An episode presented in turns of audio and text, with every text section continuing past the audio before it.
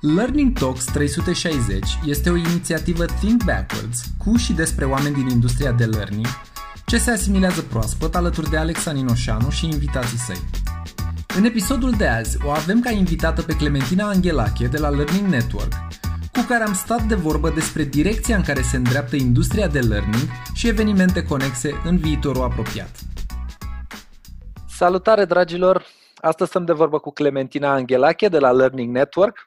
Pentru aceia dintre voi care nu știu, și mă îndoiesc că sunt printre voi oameni care nu știu de Learning Network, dar o să spun asta oricum, este de departe cea mai mare și valoroasă comunitate de learning din, din România. Este locul unde găsești resurse relevante, traininguri, cursuri, orice îți poate da prin cap când vine vorba de learning. Learning Network e comunitatea care sigur are ceva care o să răspundă nevoilor tale. Clementina, mulțumesc că ai acceptat invitația noastră, bine ai venit! Ce faci în perioada asta? Răspunsul e ce nu fac în perioada asta. E mult mai simplu. Sigur, n-am făcut nici măcar o banana bread. Am reușit să gătesc pentru copiii mei în fiecare zi. N-am reușit să fac yoga sau să meditez. Pentru că pe noi perioada ne-a prins în lansarea brandului Psihologie pe care l-am preluat anul acesta, deci a trebuit să regândim toată strategia. Noi, cum ne cunoaște lumea, suntem axați foarte mult pe evenimente și ne plac experiențele live. Prin urmare, această stopare a evenimentelor ne-a cauzat o suferință, în primul rând emoțională, pentru că n-am putut să ne mai întâlnim cu cititorii noștri în evenimentele lunare. Evident, planurile de business trebuie regândite pentru că noi aveam patru evenimente mari pe zona de learning and development și resurse umane și cu brandul Psihologie vreau să atacăm piața de evenimentelor de well-being și a workshopurilor de dezvoltare personală. Prin urmare, nu pot să zic că ne-a fost foarte greu să ne mutăm în digital, pentru că noi am pornit în digital încă din două mii șase. Știm că am, am știut din primul moment ce avem de făcut. A fost un maraton să ne susținem membrii comunității în promovarea tuturor webinariilor, să lansăm revista în format digital și să pregătim și câteva surprize pe care le vom anunța în curând pe platformă. Abia aștept să auzim mai multe despre surprizele de care ai menționat. Înainte de ele însă, sunt curios cum te-a impactat criza la nivel atât personal cât și profesional. Ce simți că a trebuit să înveți să faci diferit? Ce am făcut diferit a fost mai degrabă în disciplina mea. Pentru că sunt o persoană foarte creativă, am tendința să nu fiu foarte disciplinată, pentru că văd tot timpul tot felul de oportunități, de proiecte interesante și încep să mă dispersez și să mă adun. În momentul în care eram în setup-ul de lucru cu colegii, era foarte, foarte ușor, pentru că la un moment dat îmi făceau un simplu semn non-verbal și înțelegeam că m-am dus cu creativitatea pe departe și mă reîntorceam la treburile mele. A lucra singur de acasă, fără să am echipa lângă mine, asta cred că a fost lucrul cel mai, cel mai dificil, pentru că este foarte greu să stai de dimineață până seara în Zoom, Skype calls, e foarte obositor. Prin urmare, cred că principalul lucru pe care l-am învățat a fost să fiu mai atentă la semnalele mele interne, să mă disciplinez mai mult, să pot să fiu prezentă cu tot ce mi-am, mi-am propus. Altfel, la nivel de skill-uri noi, gen, nu știu, toată lumea spune, ok, am învățat să folosesc nu știu ce fel de aplicații, cum spuneam.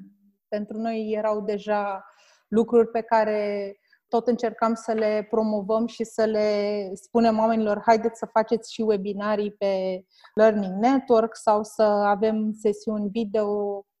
Nu era ceva, ceva ieșit din comun. Dar partea asta de lucru cu mine cred că a fost cea mai, cea mai dificilă.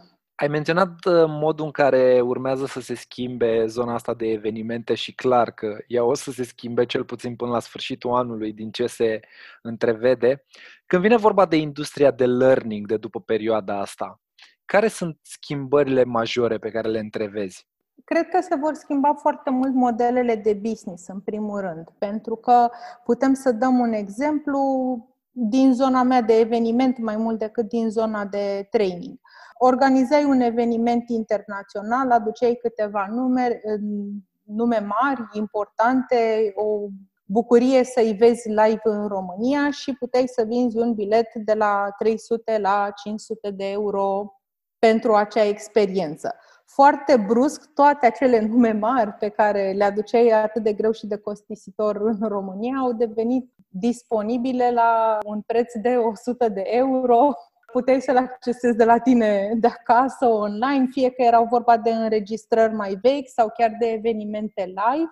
Deci asta va aduce la o regândire a tuturor evenimentelor care se bazau pe speaker motivațional și pe nume celebre. Al doilea lucru pe care îl văd că se va schimba, e clar că vom mai sta în casă ceva vreme sau că am și conștientizat că anumite lucruri le putem face de la distanță foarte ușor.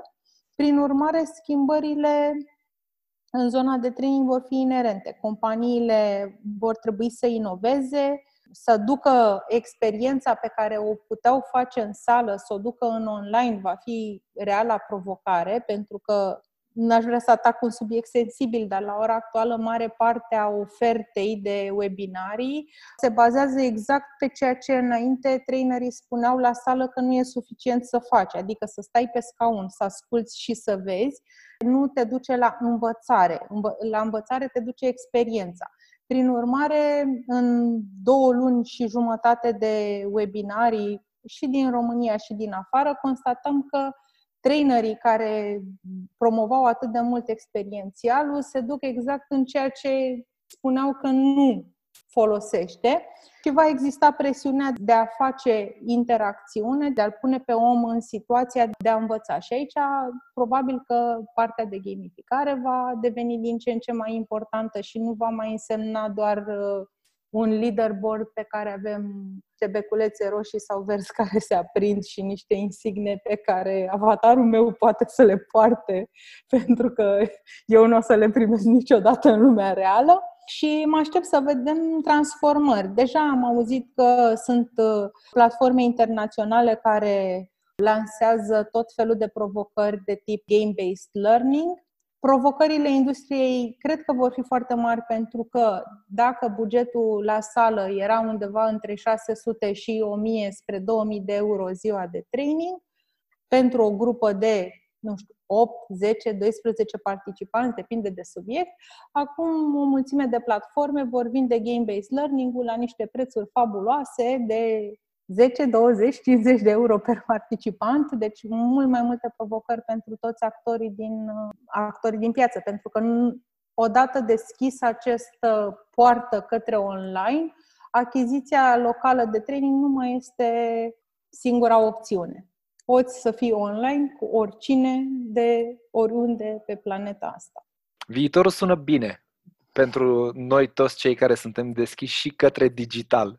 Când te gândești la nevoile de dezvoltare și aș vrea să te gândești din două perspective. Care crezi că sunt nevoile de dezvoltare ale organizațiilor beneficiare de learning din România în următoarea perioadă? Ce crezi că o să se ceară cel mai mult? Și ce crezi că ar trebui să învețe furnizorii de learning mai bine să facă în următoarea perioadă? Uite, vezi, eu am avut tot timpul problema asta care era cumva etică și deontologică, ce învățăm. Momentan nu cred că putem să învățăm foarte multe atâta vreme cât noi nu reușim să înțelegem ce ni se întâmplă, nu avem o perspectivă a cum va arăta viitorul, adică cred că niciodată în viața noastră de oameni, sau poate doar când eram foarte mici și nu știam că timpul e ceva așa mai lung și va mai veni încă un an, era un moment în care trăiam de pe o zi pe alta, dar atunci trăiam cu bucurie și cu plenitudine pentru că eram copii și bucuria descoperirii era foarte mare, în timp ce acum suntem adulți, suntem obișnuiți să ne planificăm vacanțe, călătorii, întâlniri cu familia, sărbători, toate lucrurile și brusc stăm de la o zi la alta, de la o săptămână la alta să vedem ce putem să facem, ce este folositor pentru noi să facem. Prin urmare, e foarte greu să ne gândim la ce avem nevoie să învățăm. E clar că organizațiile au nevoie să învețe foarte multe lucruri, în primul rând cum să coordoneze echipele aflate la distanță, cum să le mențină motivate, cum să își ajute angajații care trec prin toate aceste transformări profunde la nivel personal. Deci sunt lucruri de învățat, dar poate e puțin prea curând să spunem exact, uite, asta ai nevoie. Ai nevoie să înveți remote.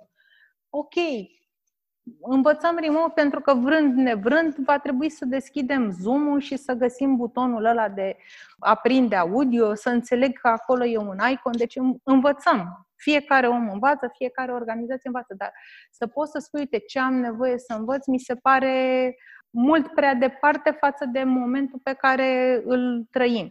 Părerea mea este că oamenii încă n-au avut timp să-și dea seama că a fost un șoc, n-au avut timp să proceseze tot ce s-a întâmplat și încă nu știm care vor fi repercursiunile, ce ne așteaptă în viitor, când se va termina, cum se va termina, dacă vom mai avea unde să ne întoarcem la locul de muncă, pentru că deja am auzit un C E O celebru promovat de un și mai celebru consultant care spunea, ne-am dat seama în luna asta că putem face cu cinci sute de oameni ce făceam înainte cu o mie șase sute. Ok, spuneți-mi și mie, ceilalți o mie o sută ce vor face în momentul în care va veni ownership-ul business-ului și va spune, ok, putem să fim mult mai eficienți. Din partea furnizorilor am aici o idee.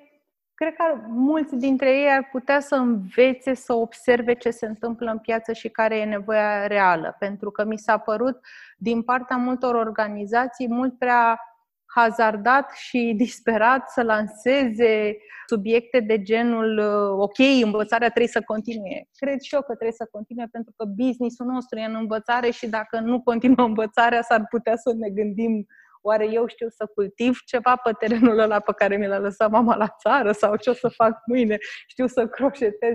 Da, ne-am dorit ca învățarea să continue, dar cum va continua sau ce este necesar, încă mi se pare devreme. Și cred că această chestie de a contempla piața, de a asculta mai mult, nu doar nevoia ownership-ului de business, că acolo lucrurile sunt destul de clare, da? Trebuie să existe business continuity și consultanții care știu să optimizeze procese, să se uite de undeva de mai de sus, ar trebui să aibă foarte mult de lucru și cred că sunt foarte mulți care au foarte mult de lucru în momentul de față. De asemenea, cei care sunt în zona de comunicare, indiferent că e internă, externă a organizațiilor, iarăși au foarte mult de lucru. Sunt multe organizații care și-au continuat planurile și atunci multe companii de training au avut în continuare de lucru și cumva au trebuit să învețe cum să implementeze de la distanță programe pe care contractual trebuiau să le livreze anul acesta. Da, nu știu dacă am răspuns la întrebare sau m-am întins iarăși. Nu, nu, nu, ai răspuns la întrebare. Adică mi-ai zis mie cel puțin ce eram curios să aflu. Și aș vrea să te întreb e dacă crezi că piața din România e pregătită pentru democratizarea learning-ului. Ce înseamnă democratizarea learning-ului? Înseamnă să aducem învățarea în mâinile beneficiarului învățării și oamenii să învețe ceea ce simt că au nevoie, nu ceea ce crede cineva care se uită din vârf că au nevoie. Nu știu dacă sunt cea mai potrivită persoană să-mi dau cu părerea, eu cred că oricum oamenii învață doar ce au nevoie să învețe. Mm-hmm. Și dacă tu îl pui într-o sală de training și îi zici învață asta, iar el n-a conștientizat că are nevoie să învețe, nu învață și sunt atâtea exemple și știm de atâtea organizații care an de an cu aceiași oameni reiau aceleași subiecte și tot încearcă să-i motiveze să fie prezenți, să îi atragă cu subiectul, să meargă și pe partea de incentivare, ok, uite, o să-ți fie mai bine sau o să poți să faci mai bine sau o să poți să avansezi. Da. Până la urmă, omul învață doar atunci când are nevoia reală de a învăța. Deci, din punctul meu de vedere, există democrație în piața asta, că democrația nu este așa cum ne-am dorit noi să fie și este așa cum este, e un aspect cu care iarăși trebuie să ne, să ne obișnuim. Unde cred eu că toată această situație va avea un impact? La modul în care va fi mult mai ușor să compari ofertele între ele. Pentru că înainte nu aveai atât de multe, nu aveai acces la atât de multe demo-uri gratuite cum ai acum și toate super, nu știu care e cuvântul potrivit, liberalizate, adică le găsești acolo, intri, nici măcar unele dintre companii nu-ți mai pun niște bariere la intrare, cum erau la evenimentele la sală în care, ok, nu ești H R, nu vii la acest eveniment sau dacă nu ești consultant, nu știu de care, iarăși nu ești eligibil pentru eveniment. Acum e un link pe Zoom care care circulă destul de liber și oamenii pot să, să intre, pot să vezi foarte clar cine sunt ceilalți participanți, lucru care într-o sală de training, nu neapărat, sau într-un open sau într-un eveniment mai mare, nu aveai acces la numele tuturor celor care erau participanți și nu puteai să intri atât de ușor în contact cu fiecare, că era ok, de la jena, ok, nu mă duc eu primul să vină el la mine sau mi-e greu să încep o conversație cu o persoană pe care nu o cunosc, nu e timp suficient. Așa e super simplu, ai văzut, știi că este, să zicem, H R într-o organizație sau consultant în altă parte, te conectezi ulterior pe LinkedIn și spun, am văzut că ai participat în același Zoom cu mine, hai să vedem dacă avem mai multe subiecte în comun. Și poate pentru lucrul ăsta nu eram foarte pregătiți, ca, cum să zic, această punere în contact imediată cu atât de mulți oameni și cu atât de multe oferte. Un alt lucru care mi se pare iarăși foarte interesant, probabil că va fi mult mai evident care sunt companiile care pun valoare în programele de învățare pe care le, pe care le oferă și se va vedea foarte clar pentru cine neuroștiințele și instructional design-ul erau doar niște buzzword-uri și niște PowerPoint-uri mai frumos făcute și cei pentru care învățarea este un proces real, muncit, construit. Pentru că se va vedea diferența de experiență. Da? Una este să vină cineva într-un Zoom să-ți vorbească două ore în șir și la final să zică Q and A, după care să scrie super interactivitate, pentru că omul ăla sleit două ore, a, pus, a apucat și el să pună o întrebare la final.